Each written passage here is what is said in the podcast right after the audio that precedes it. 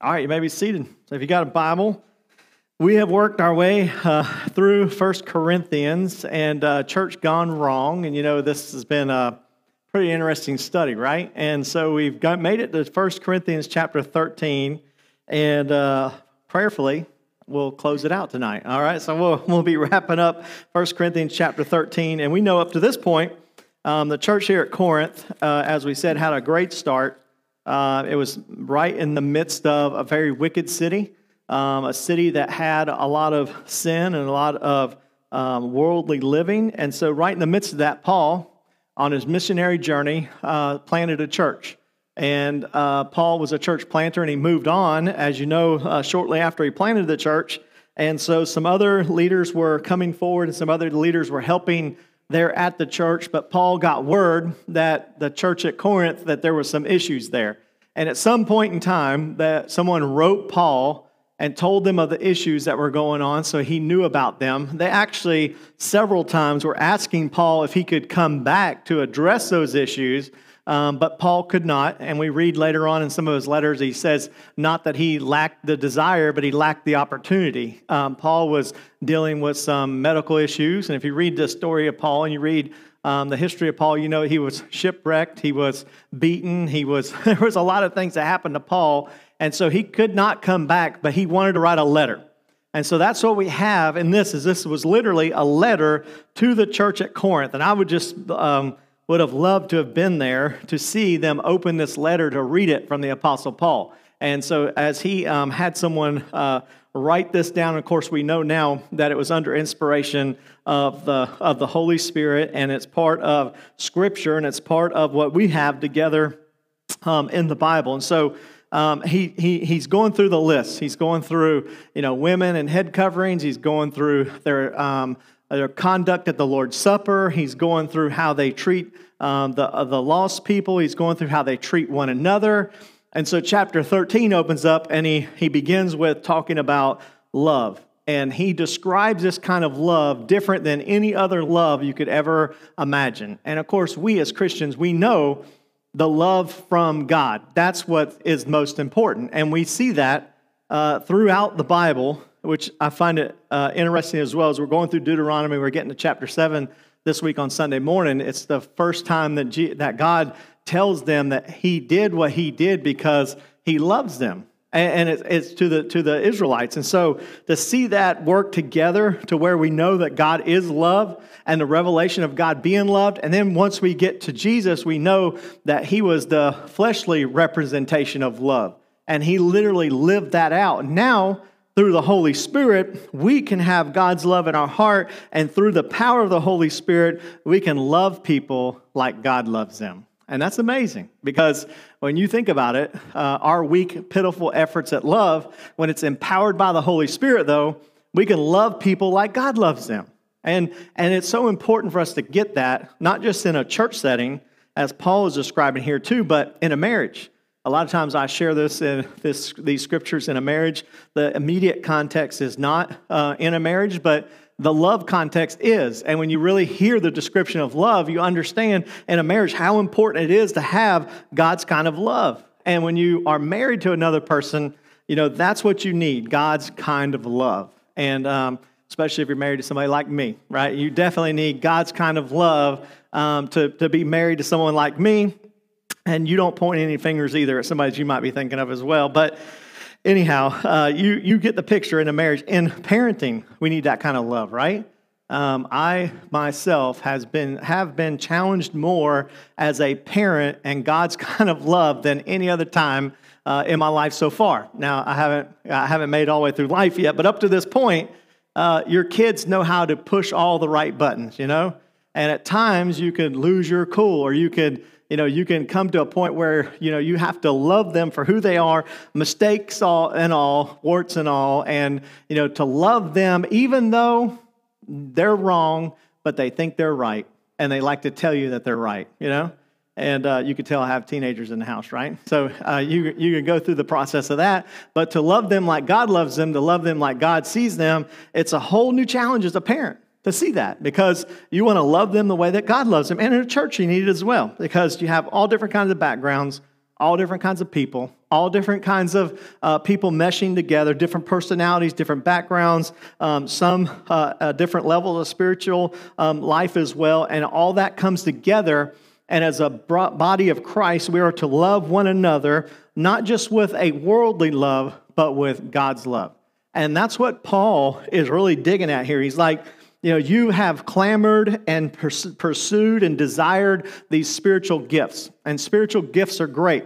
Um, spiritual gifts are a part of the church. We talked about spiritual gifts um, a little bit a couple uh, Wednesday nights ago. He's saying these are great to desire these things and to, to want these things, and it's great to desire, um, you know, uh, uh, this, this leadership type of stuff. But um, above that, as he begins to make his case, the hallmark or the, the, the benchmark of uh, the picture of a true, mature Christian that walks with the Lord and the power of the Holy Spirit is marked with love.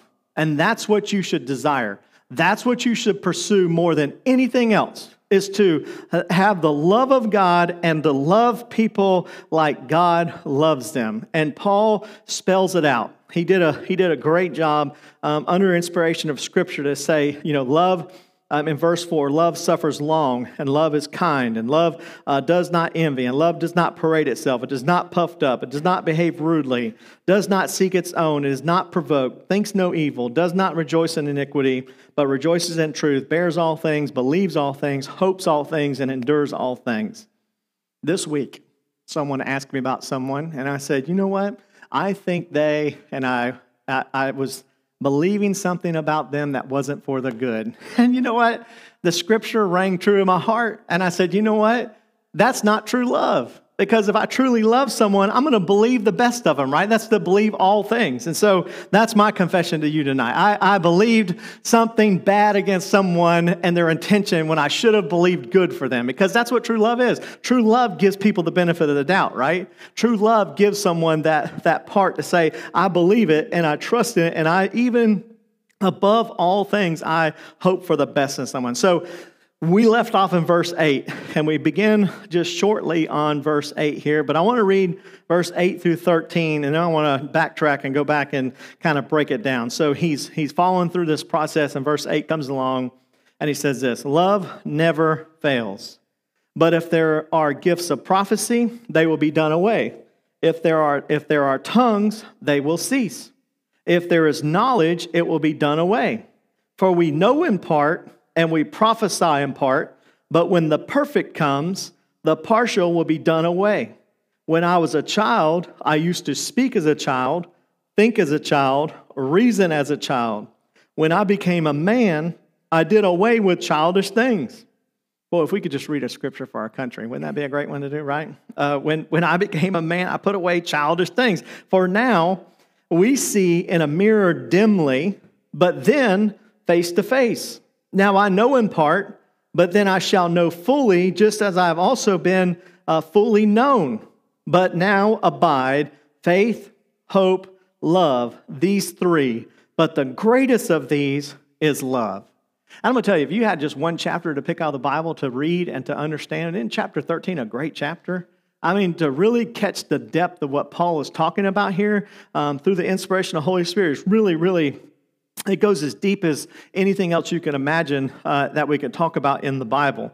And, and he turns here talking about the permanence of love. Why is love so important? Why is love such a, such a benchmark for believers in Christ? Well, first he said, love never fails. So you think about it there's a lot of things in life that you know will come and go right? I was thinking about fads right? And you know for kids you know um, courtney's going back to the old style of shoes which reminded me when i was growing up some of my old style shoes. And i was like don't you want a pair of roos? Anybody remember the roos? Uh, they, they had the little pocket in the side of them and you put the little quarter or whatever you could fit in them so that you could carry around a quarter and thought she was really cool.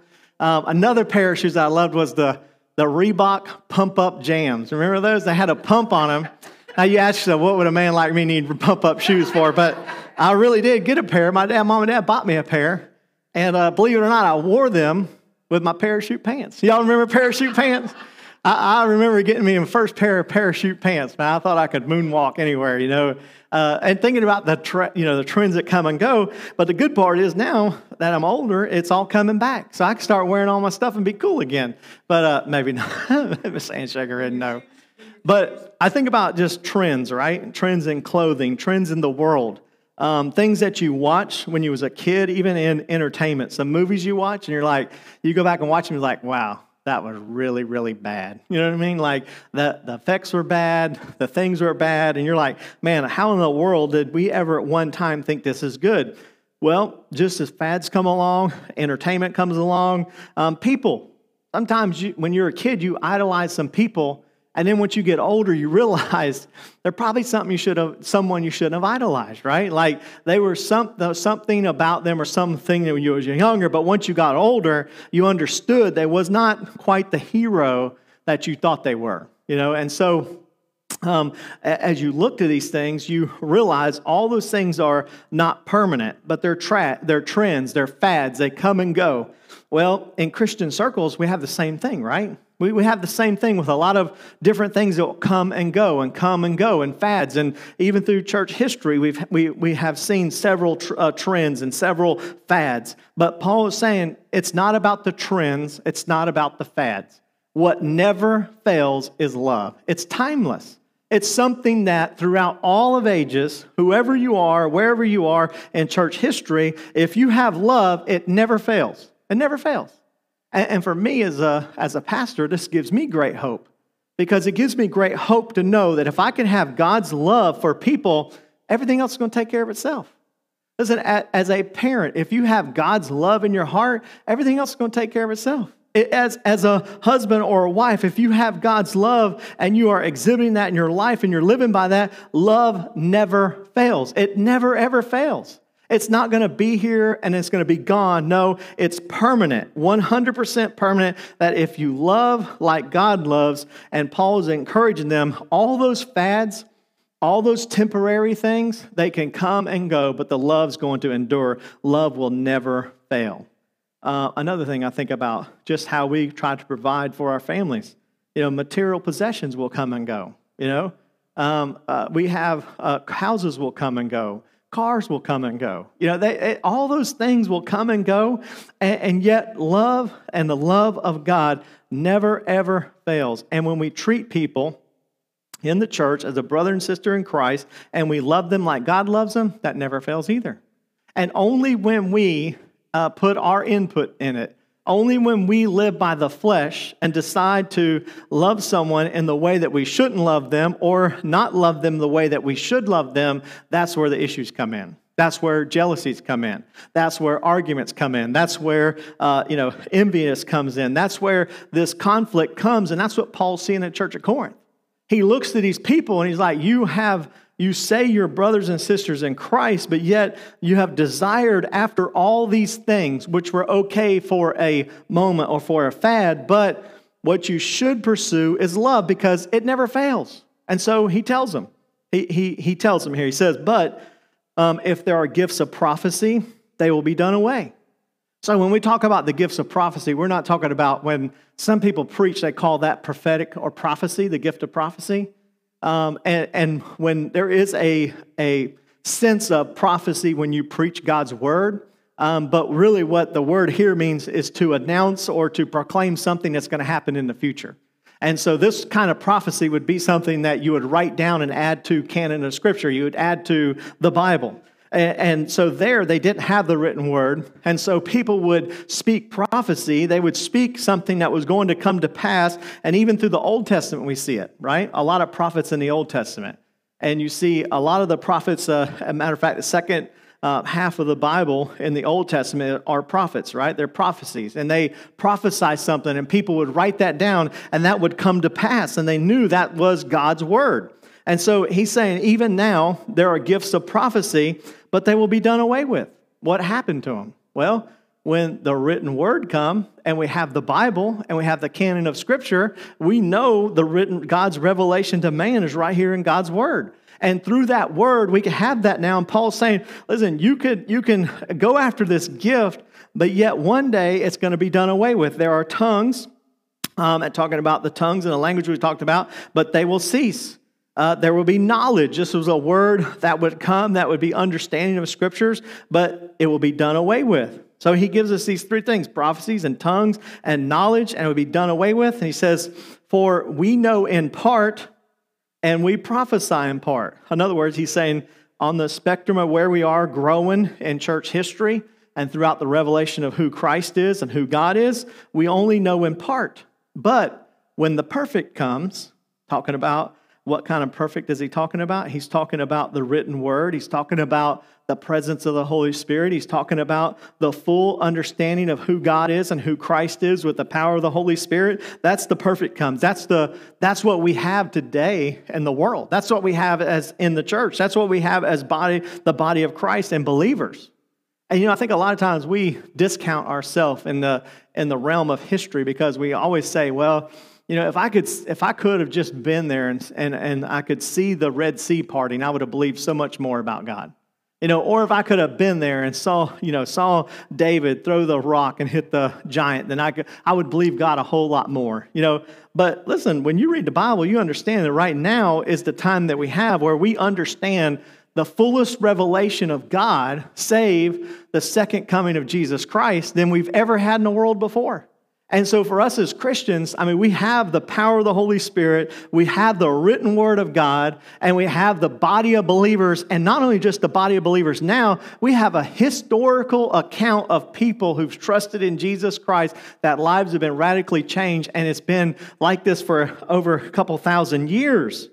And think about these first century believers here no history, no past, no written word. And here they were in the church trying to figure all this out and, and coming from a pagan background, coming from an understanding of not knowing who God was or is, and all of a sudden they see this, they hear this prophecy, and they hear these tongues, and they hear um, all this knowledge, and yet Paul comes now and says, Those are great. You're pursuing them, but that's not the whole story. Because when the perfect comes, the partial will be done away with. And he's saying those kind of things now you are pursuing after them, but they're just partially, they're just partial revelation of God and who he really is. So then he says, he gives an example. When I was a child, I used to speak as a child, think as a child, reason as a child. And, uh, you know, like I said, as we talk about a lot about kids and parenting, um, in my home right now, Courtney is 12 years old. And so um, she wants to know why, right? She's a, she, she likes to ask the question why, you know? Like, why can't I have Snapchat? I'm like, well, uh, you can't have Snapchat because um, I'm, I, we're not going to allow you to have it, first off, and I don't have to explain that, but I will explain it to you. And then she says, well, don't you trust me?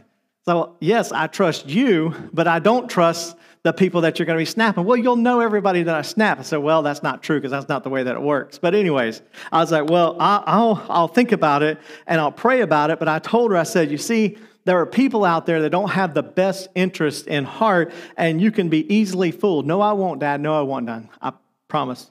One month later, she has Roblox, right? And so on Roblox, it's a game they play, and they get certain coins and monies and houses and cars, and they and you got to pay Robux, which is a ripoff. All right, so you pay these bucks to them. They give you more stuff to put, you know, build more houses and fake stuff like that. So she comes in devastated. She says she needs ten more dollars. This was probably like, you know, just a month later for her her Robux. I'm like, what do you need ten more dollars for? She says, well, somebody asked me for my password and I gave it to them, and they took all my Robux and stole all my stuff. I was like, see, great example. You, you just got ripped off of Robux. Imagine uh, just imagine because you think like a child. You thought since they were someone in authority, you trusted them. That's the reasoning of a child, right? That's, that's, that's simple minded. That's just looking at your sight. That's not knowing what's outside of your world. And so that's what Paul's trying to explain to him here. You are a child. You're reasoning like a child. You don't know the big picture. Paul says that's the way I was when I was younger, but then I became a man. And when you become an adult, you become grown up, you understand um, that there are things that in your past that you were a part of or had that now, as Paul says, I did away with childish things. So, as a Christian, we're expected to grow. As the church, we are expected to grow. And that's one of my goals as a, as a Christian each and every year to grow as a Christian more than I was the year before that. And let me tell you, if you're a Christian and you have been a Christian for 10 years or 15 years or 20 years and you've never grown, like you don't grow and you don't become more mature in your walk with Christ, there's a problem there because we're expect the expectation is for you to grow. You got to grow in God's word. We talk about this all the time. It's core values of our church. You got to you got to connect in worship. You got to grow in God's word. You got to serve the body of Christ, and you have to reach the neighbors. You got to go. Got to tell others about Jesus Christ. If you participate or you try to commit to those four things, you will begin to grow in your walk with Christ. And as you grow each and every year, you take one of those things and say, here's what I'm going to work on this year. Here's what I need to work on in my life. And when you grow up, you do away with a lot of childish things in your life. And, you know, just in our relationships alone, you know, how we treat people that offended us in the past that we no longer treat them that way, right? Um, how many relationships have been restored when people really get close to God and realize what true forgiveness is? I mean, how many marriages have been restored? How many lives have been changed just by people growing and the understanding of those things? And they don't get away with it anymore because they're, they're now adults, they're now mature in Christ, and you got to do away with those childish things. And then on top of that, how frustrating it is and how, uh, you know, how discouraging it is when, when you, someone is holding you accountable or they want to hold you accountable, but you still are doing those childish things, right? I mean, think about having a child that never grows up. And you have to continually walk in there and do the same things over and over and over again. And they never take responsibility and they never grow up. You'll be like, come on, what's wrong with you? You know, at my house, we have these disappearing trash bags. Like they, you know, we, we take the trash out to the garage and then from the garage out to the cans, right? Well, somehow, some way, uh, my two boys cannot see the trash bags in the garage. So it'll get one there, and I just think, well, I'm not going to take it. I'm going to see how long will it last. Well, it lasts until the second one gets there, and I'm like, did you not see the trash bags in the garage? Oh, no, Dad, sorry, I didn't see them. yeah, right. You almost trip over them when you come out the door. Like, very frustrating. Like, if you don't if you don't grow up and start taking responsibility, then there's, you know, there's going to be, con- you, the expectation is for you to grow. Same with God in our life. How many times do you think God looks at us just as Christians and go, come on, are you serious? You're still doing that? Like you still, are you still acting that way? You're still treating people that way? You're still stumbling in your walk like, come on, it's time to grow up. It's time to be a man. It's time to put away those childish things. So personally, we got to take that responsibility, but also as a church, we got to take the, that responsibility. I, I, think for just us as a church, as we grow, you know, me as a pastor, as I grow, you know, I mean, you as a as church member grows. You know, you have to set some expectations for yourself to realize that when you when you first started, you can't keep doing the same things over and over again. The expectation is for you to grow. The expectation is for you to serve. The expectation is for you to reach out and witness. That's what God expects. And for us as a church to grow as a body of Christ. That we are to be seeking God's word. We are to be rooted in theological um, understanding of who God is. We should not be falling for all the, the whims of the world and all the things that come and go. We should be established. And Paul's telling them the same thing. You've looked to the culture, you let the world define you and now as a church you have no understanding of what to go after. I'm telling you like a like a man you should put away those childish things and pursue the things that god is calling you to which is uh, partly what he says so he uses the illustration of a child. Now he moves on. He uses the illustration of a mirror. For now we see in a mirror dimly this is the second part of uh, verse was that 13 no not 13 might be 12. Uh, anyways, I can't read a little bitty number right there. But I did away with childish things. For now, we see in a mirror dimly, but then face to face. So he uses now a mirror and dimly. And uh, you've heard me tell this story before, and it's becoming more and more true in my life. When I was growing up and I'd help my dad work on something, he'd always yell, Get me a light. I was like, Man, I can see perfectly fine. What do you need a light for? And now I'm working on something. I tell the boys, "Give me a light." You know why? Because I can't see. Right? You got when you turn a light on, it, you can see a whole lot better. Right? You can go in somewhere, you can see it. He's using the same example in a mirror that's dimly lit. You can barely see. But he's saying when you see that, it's like a mirror that has, you know, not as much revelation or understanding who God is, but yet, you know, when that is revealed, all of a sudden from a mirror to something that's face to face. Like how clear it is when you come in contact with somebody face to face and you come into contact with something that's right before your very eyes. Like, oh, wow, it's unbelievable. You know, like I never noticed this and I did not see this because in a mirror I didn't understand this, but now I see the full revelation of who you are and I can see it face to face and I got it. So he uses a child, he uses a mirror, and then he said he uses in parts. He says, Now I know in part, but then I shall know fully, I, I shall know fully, just as I, I also have been fully known, which is interesting. It's interesting because he says, as you walk in your relationship with God, it's two ways that you are to be, you, you shall know fully, and you shall also be fully known. That, that your character, your understanding who you are in Christ becomes clearer and clearer, and those who know you, you become more and more defined and clearly identified. And I think for us as Christians, you know, one of the things that we try not to do is stick out in the world. We try to blend in with the world. But when you read the Bible, you understand that we're a, uh, we're a peculiar people, right?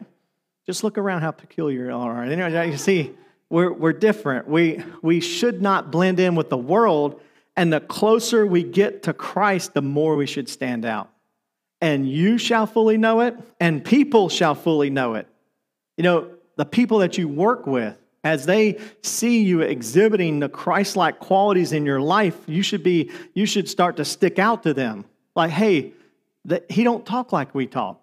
She don't she don't act like we act. They don't do these things, and it should be clearly identified. And in a church, and even in our setting now, just as we should know fully that we should be growing to be identified as one who loves God and who has a relationship with the Lord, and it's completely different, radically different our spouses should see that. Our kids should see that. You know, those closest to us and brothers and sisters in Christ should see that. Our friends should see that. And, and just as the, you, you are to be, you are to know fully, but you shall be fully known as well. And you know, when we uh, are somewhere and someone decides to do something sinful, they shouldn't say, "Hey, we ought to get Ted to do that with us," right? They ought to think, "Man, Ted wouldn't do that with us because he's different." You know, he's, there's something different. He wouldn't participate in that. That's a good thing. And I think for us as our kids, you know, we, we talk about peer pressure a lot as kids, but you know, peer pressure really never goes away, right? I mean, even when you get older, you get peer pressure. E- even when you get into marriage and you get into raising your parents as parents, you know, the, the, the thing about parenting is that you know uh, all of a sudden it becomes real attractive to be the cool parents right? That everybody wants to be the cool parents. Everybody wants to have the kids to have fun. They want to be their kids best friends. Well i'm glad that i may be some best friends or friends with my kids but first and foremost i'm their parent right like i must be their parent first and i must love them yes but yet they must know that i'm going to hold them to a standard that i've been called to hold them to and, I, and they should know that and they should know that as a parent. They should know that as a spouse. They should know that as a brother and sister in Christ. They should know that as someone that works in your workplace or someone that you're in your community. Hey, those people are different. They don't act like that. And they, just as we grow closer to Christ, we should be even easier identified to be with Christ. Like it shouldn't be a surprise when we tell somebody we're Christian. You know, I think sometimes people are shocked, like, oh, he's a Christian? she's a Christian? I mean, because sometimes we don't do a good job of doing that. But Paul's saying, when you understand this and you know it, you'll be easily identified. And, and so, as he's explaining this to them, he's saying, listen, the gifts can come and go, the tongues can cease, the prophecies can be done away with, the knowledge can be done away with. But love, when you pursue love and you exhibit love in your life, guess what? That's something that will change who you are and it will change how people see you and understand that you're, you're radically different than anything else. And that's something we should be identifying. Paul's encouraging them, he's pushing them towards that. Here's what you should be pursuing instead of pursuing these temporary, momentary things. And then he closes out with a great, great verse. He closes out with a great um, statement. He says, But now abide, uh, but now abide faith, hope, love. These three, but the greatest of these is love. So we take these things for, for what he says. Now abide, which is very interesting. The word abide means to continually continually dwell, right? That was very hard for me to say. I don't know why, but it's dwelling in a moment, not a fleeting passing thing. So he's saying, as a mature Christian who's pursuing after the will of God, or a, a mature church that's wanting to do this, he says, number one, abiding is this virtue of faith. That your faith, you trust in God more than you trust in anything else in this world. And you know what's neat going through the book of Deuteronomy? I've never really expanded on this before, understood this before. Is talking about, you know, when the Lord tells the nation of Israel not to make any graven images. And I, I, just thought, man, that was kind of a strange commandment, you know? And like, how could that apply to our lives today? Because a lot of times we don't take something physical and make something that we would worship per se. Um, and some, some do. But as far as uh, modern, you know, evangelical Christians, there's nothing, there's nothing that we idolize as far as like a certain, uh, you know, a certain thing or a certain object. Um, but when you understand the root of what he's telling them there, he's telling them that in our life that we must have faith and trust in God regardless of any physical thing we may see in our life. Because, you know, when, when the Old Testament, when a nation, when something happened and they were praying to the sun god and they had deliverance, they would make a sun and they would worship the graven image of the sun. And they would take that sun and carry it around with them and they would use it to prop themselves up and they would worship this, this image in the image of a sun god because it was something physical and tangible they could take somewhere to say, look, we have a sun god and this is our sun this is the representation this is our graven image of the sun god and we must have physical things. And god tells the nation of israel you shall have nothing physical when you go take the promised land. He tells them he tells them right up. He says i will fight for you. Think about this now they were looking over there and, and could see and hear and know about these giants. Fortified walls. I, mean, when you read the story of Jericho, it's pretty amazing, right? I mean, the, the fortified walls that were there, and, just the, the, the amount of, of people alone, and just the, the buildings, and the nation of Israel had no weapons. They had no, they, they had no uh, army. They had, they had none of those things that would come and, and, and take on this whole nation to be able to possess this land. But God tells them, You don't need that because I am your God and I will fight for you. Wow. And, and you want to talk about trusting in God because God was the only thing that they had, right? And, and they went and they had to live by faith. And it's the same thing we have to live by, is by faith. We have to trust God even in the midst of circumstances, even in the midst of um, bleak uh, uh, understanding of what's going on in our life. We got to trust Him more than we could trust what we actually see with our eyes, or God's not going to give us some things. And, we, and a lot of times, I know we live like kind of like Gideon, you know, God, if you could just give me a fleece, right?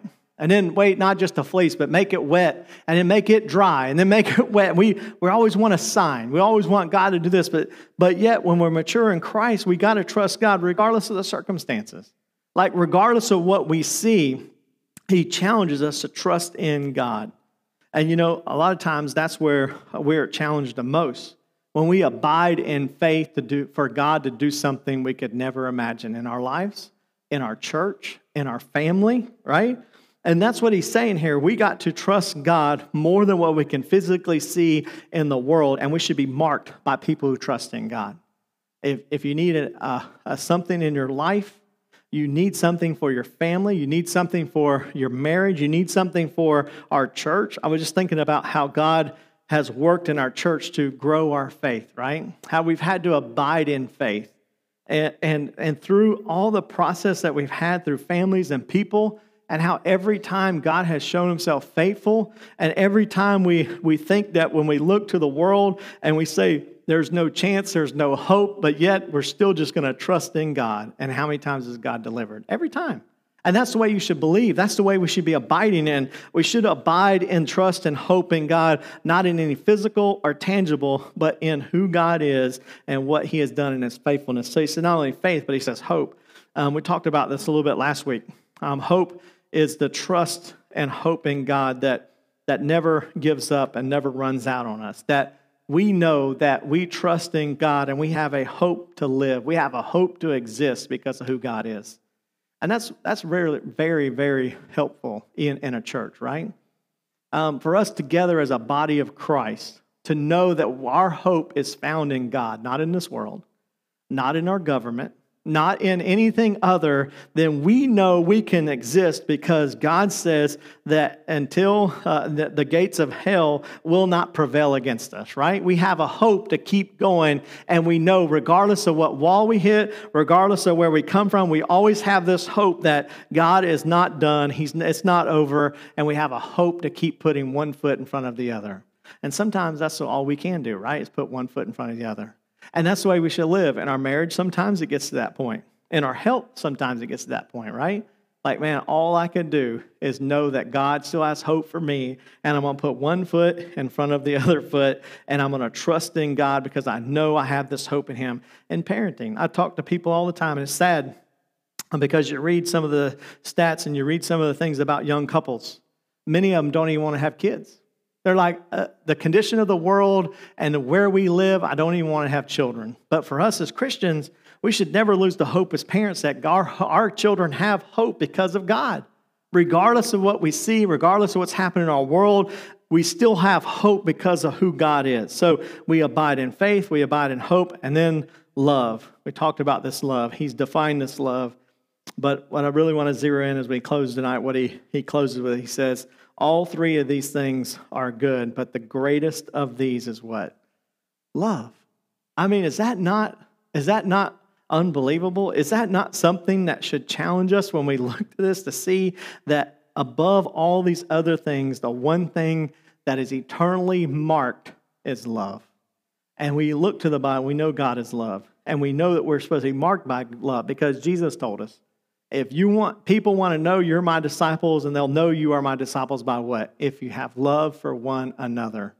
And he, and he also tells us in First john that god is love and those who love is god's people. And, and all these things that are pursuing they'll one day will fade away but yet the one thing that will stay above all else and the greatest thing we could pursue is love. You know the older i get the more i realize how much junk I've chased after in my life that really don't matter anyways, right? Um, I, I, can remember, I guess it was kind of like when you was growing up and um, when I was we first got married and Aaron and I we started we started having a family and we tried every kind of car that we could and one day we decided you know what? Tanner was at the time when he was about to be in a wheelchair and uh, for a little while we were thinking well how in the world are you going to get a wheelchair in a car back of a car? And we thought well I guess we're just going to break down and buy a minivan. We're like I remember going looking at it, like, am I really buying a minivan? And Roger didn't help any because when I saw him, he goes, Give me your man card. You got a minivan, give me your man card, right? But I, was thinking about, well, who really cares if you got a minivan, right? Like, I mean, how how minute is that to think that someone would think differently of you because you had a minivan rather than some other type of car? And then I, I think about just different cars or vehicles in your life that you have, and you want this kind of car, you want that kind of car. It really doesn't matter. It really doesn't matter in the grand scheme of things. When you get older, you realize those things don't matter.